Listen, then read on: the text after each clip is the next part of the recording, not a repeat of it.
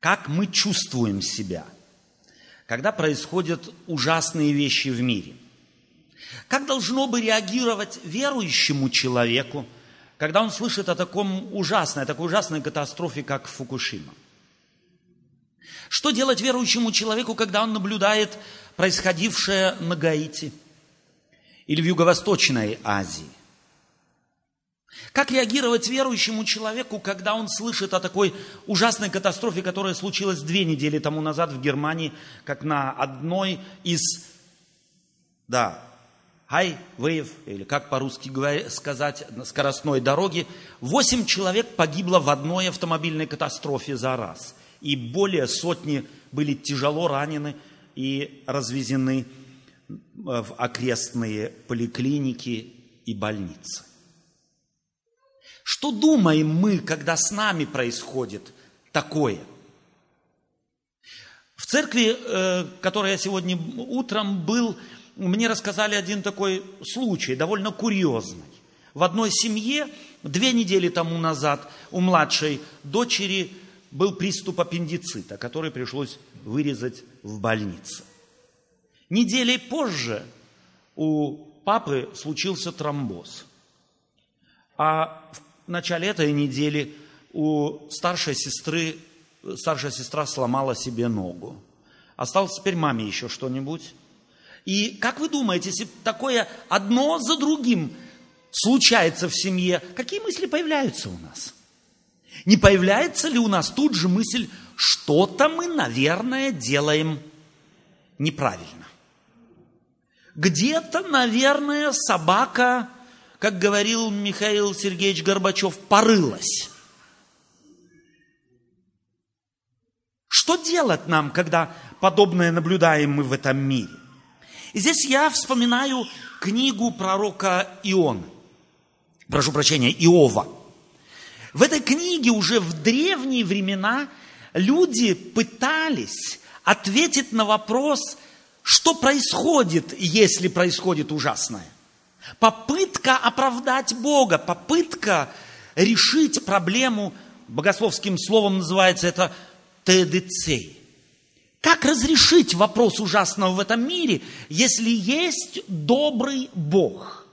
Бог, о котором Библия говорит, что Он любит людей, любит, невзирая на лица, невзирая на происхождение, на образование, на положение в обществе, на историческую ситуацию. Бог любит все. Это лейтмотив Библии. И как раз это мучило людей уже во времена Иова, как предполагают исследователи современника Моисея. Там люди слагали подобную историю. Они рассказывали эту историю из поколения в поколение, и когда-то она стала частью канона, частью Библии. Книга Иова начинается у нас с небольшого введения в нее. В ней как бы читателю, отодвиг... для читателя отодвигается в сторону завеса, потустороннего, куда никогда никто не попадал из смертных и никогда не попадет. Будто, если можно так сказать, из приемной Бога. Кто-то так подсмотрел в щелочку, подсмотрел в замоченную скважину приемной Бога и увидел, как сатана пришел к Богу. И как у них разразился спор о некоем Иове, праведном человеке, который живет на земле. И Бог спрашивает его, видел ли ты его? Как же его не увидеть, как же его не заметить? Говорит, сатана, я передаю это моими словами, ведь ты его со всех сторон оградил. Вот он тебе в угоду и служит тебе. А что ему остается делать? Чувствуете, какую картину, какое представление о Боге имели люди и что писатель Библии хотел зафиксировать для веков? Люди всегда еще руководствовались представлением о том, если я добрый, то Бог ко мне добр. И если Бог ко мне добр – то я обязан быть добрым. Некий механизм. И если ты этому доброму Богу не отдаешь добром, то рано или поздно все кончится плохо. Хорошо, что для читателя в книге Иова отодвинута немного завеса, и мы могли, можем, читая ее, заглянуть. Но для Иова эта завеса отодвинутой не было. На Иова вдруг ни с того ни с сего, как гром среди ясного неба, сваливаются одно несчастье за другим. Он теряет своих детей, он теряет свое богатство, он теряет достоинство свое, он в конце концов теряет взаимоотношения в семье. Его собственная супруга советует ему проклясть все на свете, и Бога в том числе, и умереть. Более того, он и здоровье свое теряет. И лежит в пепле, скребя себя, шелушу, шелушащуюся свою кожу и надломленной душой и сердцем, оставленный всеми. В этой книге рассказывается потом, как постепенно, услышав о его бедствии, один за другим собираются вокруг него друзья его. И молчат. Но недолго. А потом 30 глав подряд. 30 глав подряд. В этой главе рассказывается о том, как эти друзья один за другим умно объясняют ему суть его проблемы.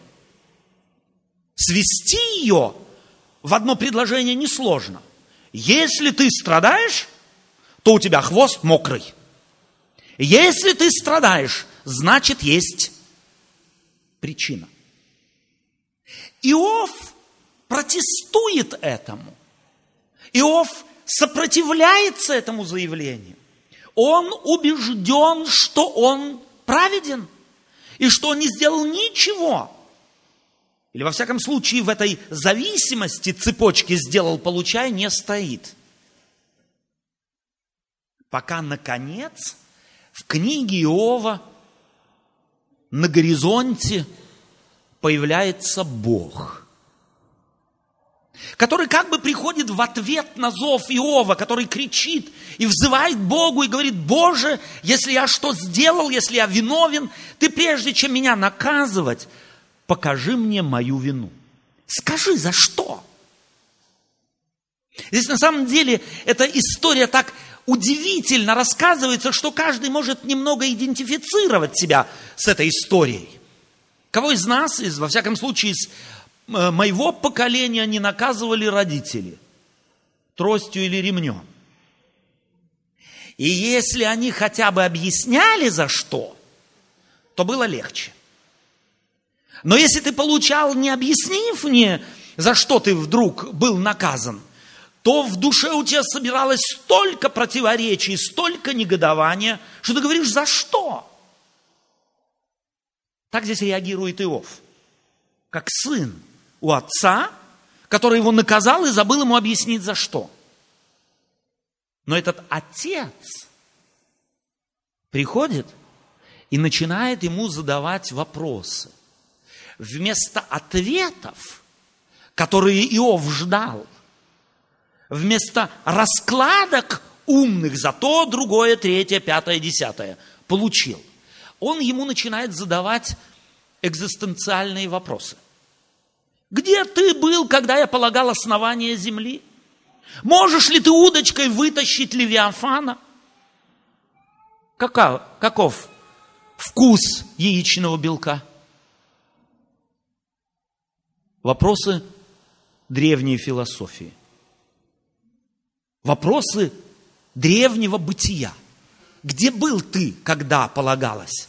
И таким образом основание земли, основание бытия, и таким образом книга Иова перешагивает несколько вот это примитивное представление о Боге и хочет сказать, если ты хочешь на все, на все вопросы ответить и думаешь, что на все вопросы можешь ответить, ответь на самые простые вопросы бытия. Откуда жизнь? И что она на самом деле из себя представляет?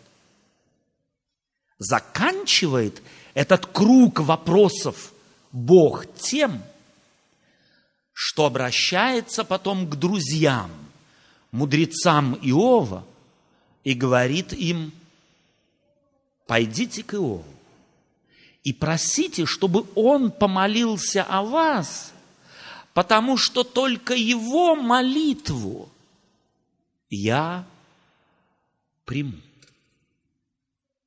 И этим, собственно говоря, книга Иова опять хочет показать и поставить хоть какой-то для людей логический баланс. И опять обращается к аргументам людей.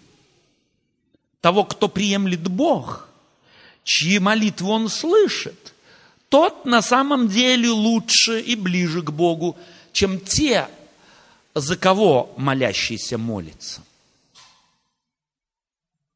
Собственно говоря, книга Иова, если внимательно ее читать, не дает ответ на трепещущие, животрепещущие вопросы жизни, почему случается ужасное в мире. Но если порыться так в Библии, то можно найти еще интересные истории. я здесь вспоминаю о книге Иона, пророка Иона. Здесь как бы во внимание берется Божий человек опять, который имеет сан пророка. Если Иов просто праведный человек, то Иона – это личность, которая непосредственно связана с Богом.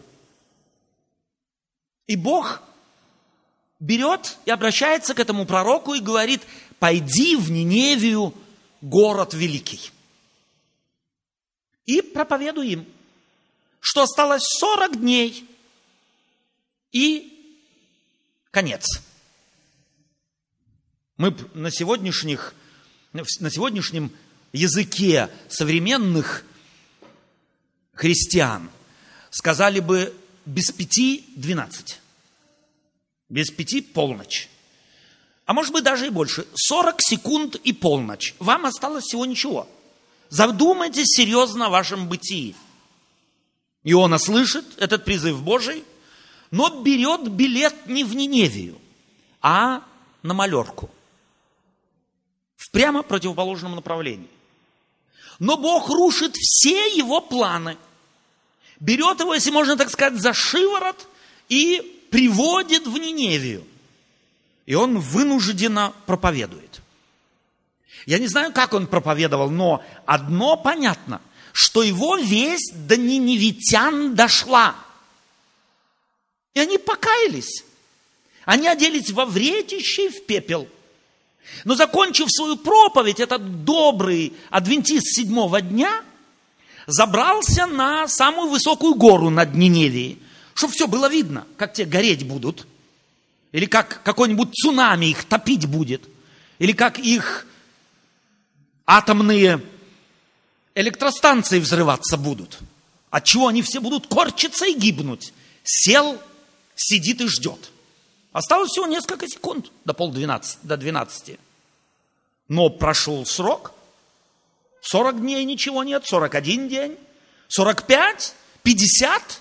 Те каются, те плачут, не едят, не пьют, потому что поняли суть его проповеди. А Иона досадует. Потому что пророческие цепи по Даниилу 2, 7, 8 у него не сбылись. И он вдруг начал досадовать на Бога. Ему непонятно было, почему Бог этот город спас. А Бог говорит ему, могу ли я столько-то людей в этом городе, плюс скот. Я никогда о скотине не думал. Ни в Фукушима, ни на Гаити – Никогда в Юго-Восточной Азии случилось это ужасное бедствие, когда более ста с лишним тысяч человек погибли. О коровах, собаках и кошках я не думал. А Бог в Ниневии думал. Ему не безразлично, что творится с животными. А Ионе? Ионе все безразлично. самое главное, его личико должно бы быть сохраненным достойно. Сказал пророк, погибните, значит погибнуть и никакой милости. Главное, чтоб мое пророчество сбылось.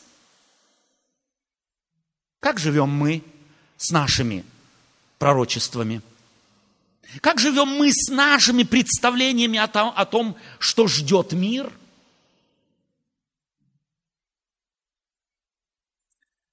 История книги пророка Ионы мне очень нравится. Потому что суть ее, в принципе, не спасение Ниневии, а спасение Ионы от его предвзятых мнений и закоснелого мозга и необращенного к Богу действительно сердца. Книга Ионы нравится мне. Как Бог возится с Ионой. Как Он вначале заставляет вырасти огромному лопуху, под который он может спрятаться от жгучих лучей солнца. А потом Бог посылает червя, который подъедает этот лопух, и он в одночасье засох. И Бог говорит ему, от чего ты плачешь? От того, что этот лопух один засох. А такой город, который я спас, тебя это печалит. Ты можешь логику в твоей, в твоем поведении мне объяснить? Мне нравится Бог Библии. Он иногда праведных людей ставит в тупик своими вопросами. Он иногда ставит их в такой тупик, что они не знают, куда со своей собственной праведностью деться – представления людей о несчастьях в мире бывали, есть и будут инстинктивно подобными тем, которые обнаружили друзья Ионы, прошу прощения, Иова, и как реагирует Иона. Не реагируем ли мы иногда, как в самом начале говорил я, если у нас что-то случилось, то мы спрашиваем, где моя ошибка? Так, между прочим, думали люди всех веков. Землетрясение, которое случилось в Японии несколько недель тому назад, около 9 баллов. Есть в истории подобное землетрясение подобной же силы, как сегодня предполагают ученые-исследователи по последствиям, разрушительным последствиям этого землетрясения, случилась она в 1755 году и носит имя Лиссабонское землетрясение. Это земле, Лиссабонское землетрясение было поворотным в восприятии людьми, цивилизации человеческой, самих себя, вопросов праведности и справедливости, и во всяком случае справедливости Божией. Потому что когда это землетрясение Лиссабонское случилось, кстати, оно играет огромное значение в некоторых да, пророческих исследованиях и пророческих системах. И когда оно случилось, то немало появилось духовных лидеров, которые сказали, что это все справедливо. Лиссабонское землетрясение, живущие в Лиссабоне в то время заслужили его, потому что неимоверно часто танцевали, потому что у них было больше всех театров в городе, чем у любых других народов и других столиц, и еще корида у них была. За это Бог их решил покарать. Но когда думающие люди начали всматриваться, что же там произошло в Лиссабоне в 1755 году, то обнаружили одну неувязочку. Погребены под руинами было масса людей, унесенных волнами разбушевавшегося моря. Разрушены были церкви, театры, дворец короля – но квартал красных фонарей остался нетронутым. И тут, естественно, люди стали задавать вопрос. Если это кара Божия за заслуги, тем паче за грехи людей, то э, никак не, увяз, не увязочка некая небольшая получается с этими красными фонарями, потому что там-то рассадник всего зла –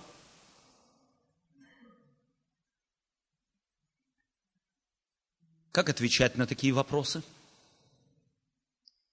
Как относится Бог ко всему, что происходит в мире? И здесь я хочу вместе с вами прочитать Евангелие от Луки. Мы сегодня еще Библию не читали, и поэтому давайте тем быстрее откроем Евангелие от Луки. В Евангелии от Луки я нахожу в 13 главе совершенно изумительное повествование, связанное с темой, о которой мы сегодня говорим. Мы говорим о Пасхе. Мы говорим о реакции Божией на грех. И никогда, иногда не, мож, не можем увязать катастрофы в мире и Божию любовь.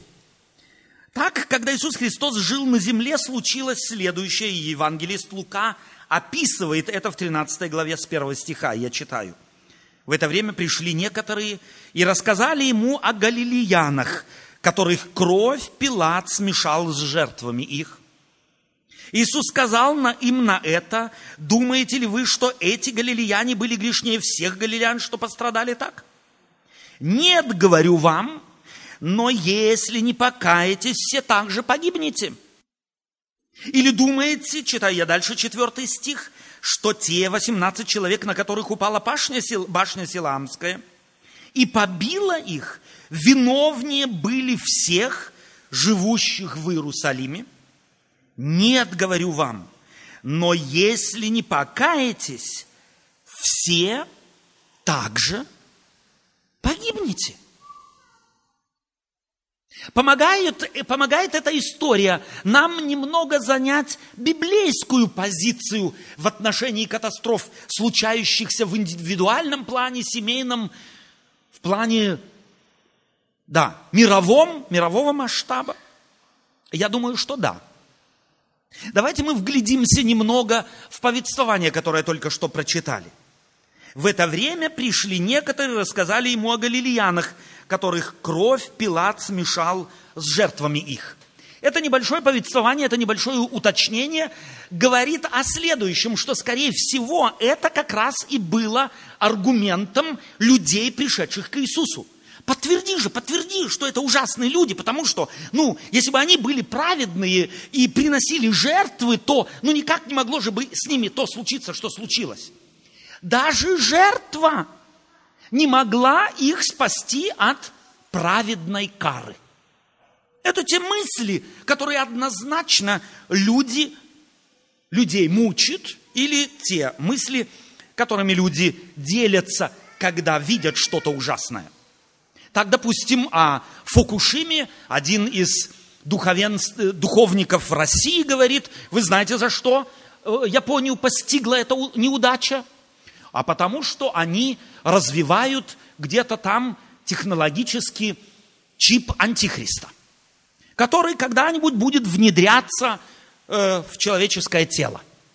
Эта высокоразвитая страна, она согласилась чип антихриста создать, и зато Бог покарал их. Да, говорит журналист, журналистка, заместитель газеты «Известия», есть еще другая причина, почему Бог э, японцев так наказал.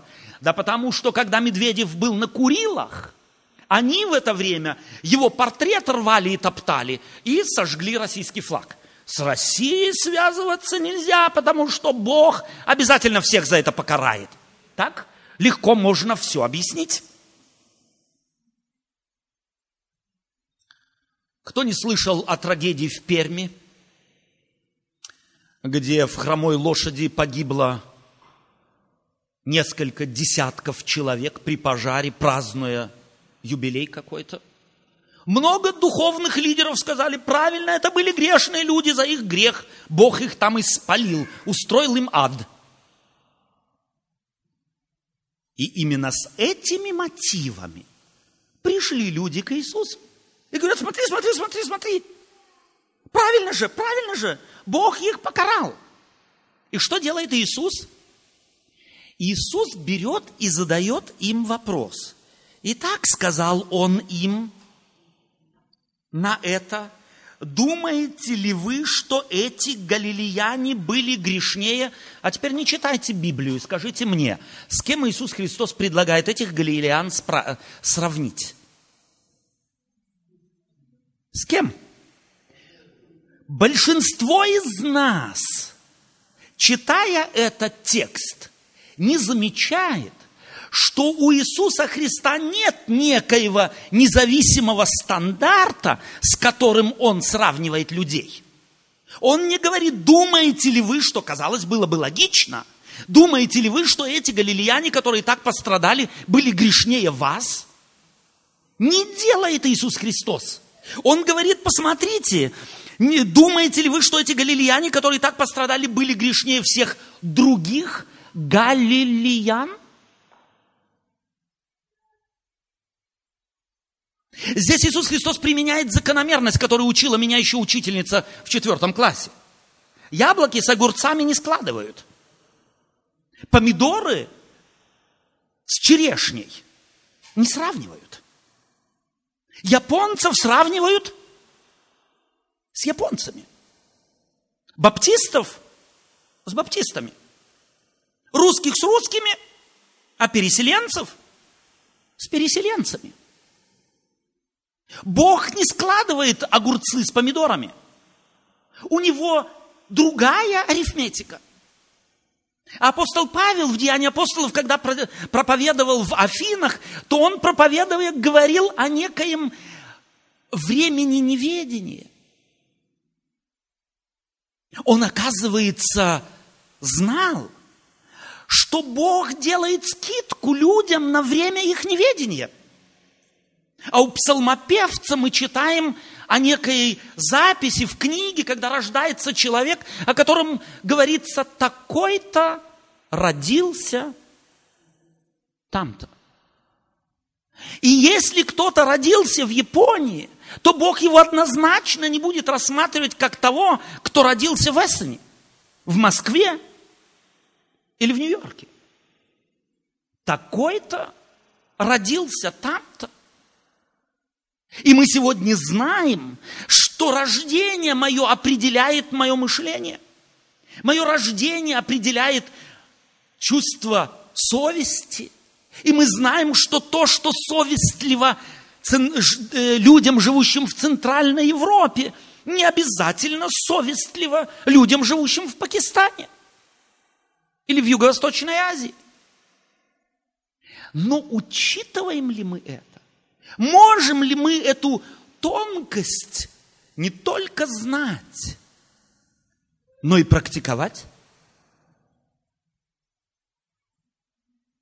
И дальше Иисус Христос говорит, «Итак, говорю вам, если не покаетесь». И этот, этот, это предупреждение здесь, если не покаетесь, это не абстрактное, некое ни к чему не привязанное покаяние это слово покаяние здесь конкретно привязано к образу мыслей тех, которые к нему пришли. Если вы не начнете по-другому думать, если вы будете продолжать в духовном смысле черешни складывать с арбузами, то вы не покаяны – если вы будете продолжать сравнивать японцев с малайцами, малайцев с китайцами, китайцев с русскими, и где-то вот этот вот внутренний инстинкт самосохранения всех считать ниже себя, то также погибнете.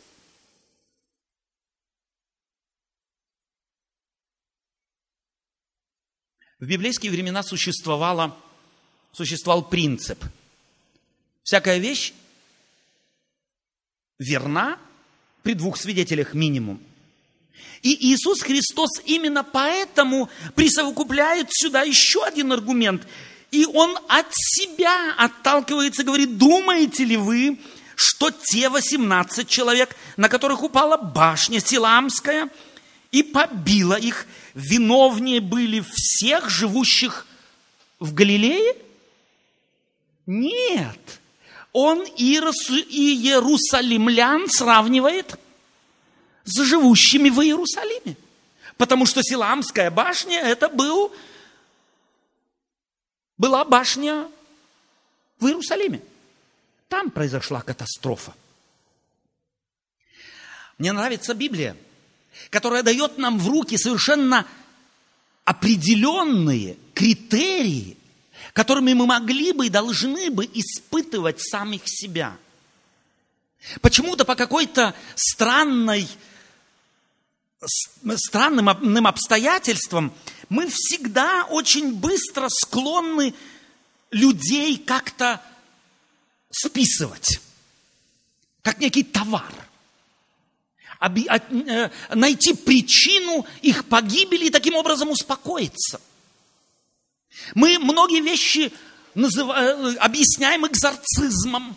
Ну, вот они, наверное, не, не сделали какие-то экзорцистские э, упражнения, не очистили себя от грехов. Но Библия показывает, что очистить, спасти может только Бог. Мы в истории, в Библии могли бы найти еще массу других примеров. Я сейчас думаю об истории, записанной в Евангелии от Иоанна в 9 главе, где Иисус Христос со своими учениками сталкивается, или ученики наталкиваются на от рода слепого, или слепорожденного. И они тут же Иисуса Христа спрашивают, как ты думаешь, кто из них, кто, кто согрешил здесь? Он или родители его? Иисус Христос однозначно объясняет им, не Он и не родители. Но до людей трудно доходит, что в мире, греховном мире, это его часть, это его суть греховного мира. Это катастрофы, смерть, страдания. И одна есть причина, одна глобальная причина. Это грех. И не ихний грех, а наш всех грех. Грех, отторгнувший человечество от Бога. И этот, если можно так сказать, этот пробел, этот разрыв, Иисус Христос пришел, чтобы его преодолеть. Он не стал губить мир, хотя мог бы. Он пришел и позволил погубить себя. Иисус пришел и дал погубить себя. Он смешивался, сидел, ел и пил с худшими в этом мире. Опять-таки давая пример того, как мыслит Бог. Он на них ни молнию не спосылал, и не гром, и не поражал их голодом, а собирал их пять тысяч, шесть тысяч, творил чудо и кормил их продлевал им жизнь, таким образом давая возможность узнать милость, благодать, любовь Божию. Ко мне на днях подошел один верующий человек и говорит, Отто, я вот так думаю, это же правильно, что Бог там вот этим японцам сделал, потому что они вот этому, ну вот толстому поклоняются. Ну как он называется? Помоги мне. Будда. Во-во-во, Будда. Вот зато Бог их наказал. Я здесь вспомнил мудрость, высказанную неким польским мудрецом, писателем. Он сказал, у каждого столетия есть свое средневековье. У каждого столетия свое средневековье, свое мрачное средневековье. А я спрашиваю себя, где мы находимся. Являемся ли людьми, просвещенными любовью Божией, или все еще прозябаем в средневековье нашего столетия – объясняя всякую беду, всякую немощь, всякое невезение неким грехом того, кого постигла беда. И есть люди, масса таковых людей, которые специалистами являются по так называемому освобождению людей от проклятий. От проклятия мир освобожден Голгофой. Лучшего освобождения не придумал никто. И если кто-то будет вам проповедовать, что он еще может и должен вам помочь освободиться от какого-то проклятия, плюс к тому, той помощи, которую оказал Иисус Христос, помолитесь за него, с ним, чтобы он освободился от проклятия неверного представления любви и могущества Божьего. Потому что любовь и могущество Божие не ограничено ничем и не предполагает помощь грешного человека. Каждое столетие имеет свое средневековье. Где находишься ты после воскресения Христова, после Пасхи Христовой? Проник свет Его спасения в твое сердце. Проник хоть лучик сострадания в твою душу. Произошло покаяние, изменение мышления в твоей голове. Можешь ли ты на мир смотреть глазами Спасителя? Или ты все еще сагбен и носишься по миру, изуродованный некими человеческими представлениями о причинно-следственных системах зависимости беды и греха. Между прочим, когда висел Иисус Христос на кресте Голговском, многие, побуждаемые именно этим образом мышления, говорили, других спасал, а теперь спаси себя самого – и тогда уверуем. Сколько сарказма, сколько злобности, ненависти к тому, кто не сделал греха. А этот, преодолевая мрак средневековья всех веков, мог с высоты Голговского креста молиться за тех, кто его распял. Прости, потому что не знают, что делают. Они еще живут во временах неведения и творят потому, что творят. А ты, Господи, учитывая времена их неведения, он не стал говорить апостолам, так, пойдите экзорцизмой займитесь, чтобы их освободить от их грехов, от их бед и так далее и тому подобное. Он говорит, простим, отче, ибо не знают, что делают. Эта молитва касалась не только тех, кто стоял под крестом.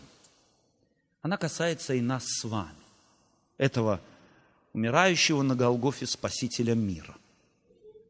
Знаем ли мы, что делаем? Когда складываем яблоки с грушами, и, как правило, сравниваем всех с собой. А мы же просвещенные.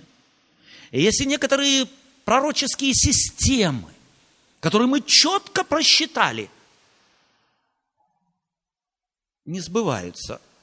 Не становимся ли мы похожими на Иону, который тогда ничем в мире недоволен и лучше уже тогда готов вызвать гнев, гром и молнию на весь мир, чтобы погибнуть и самому остаться правильным? Какое сердце бьется в твоей груди? Каковы мотивы твоего похода в церковь, пения, молитвы, чтения Слова Божьего. Может быть, ты хочешь Фукушиму от себя отвести? Тогда брось все. Все равно не поможет. Поможет только один. Имя ему Иисус Христос, который умер на Голгофе и воскрес. И побежал одним из первых к неверующему Фоме и дал ему доводы и доказательства своего могущества. И могущество его обнаружилось не в сведении грома и молнии на непокорных и злобных, а в том, что он такому неверующему Фоме дает возможность прикоснуться к себе. Ты хочешь раны мои видеть? Пожалуйста. И, пожалуйста, не будь неверующим, а верующим. Позвольте мне закончить сегодня наши духовные размышления именно этим призывом Христовым. Давайте мы будем верующими. Верующими не в какие-то закрученные системы зависимости зла и наказания, а простую веру в спасительную жертву Господа, который пришел в этот мир и простил всех, заведомо простил всех. И если кто-то прощение это не получит, то не потому, что у него родители были плохие, потому, не потому, что он не там родился или не то сделал, а потому, что у него ума не хватило принять благодать Божию просто так. Он хотел ее заслужить. Пусть Господь твое и мое сердце откроет на эту простую евангельскую истину.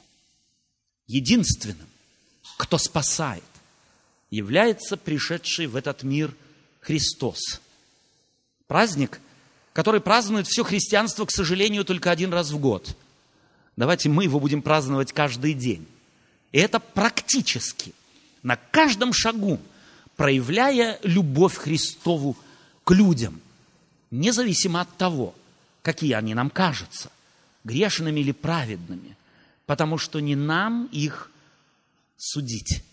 Мы призваны быть светом в мире, солью этого мира, мир нести в мир и ничто другое. И давайте не будем походить на друзей Иова. И не будем походить на Иону или на тех прибежавших к Иисусу. Давайте будем просить Господа помочь нам освободиться от заковык, от этих изуродованных представлений о любви Божией. Да будет мир восставшего из мертвых Иисуса с вами.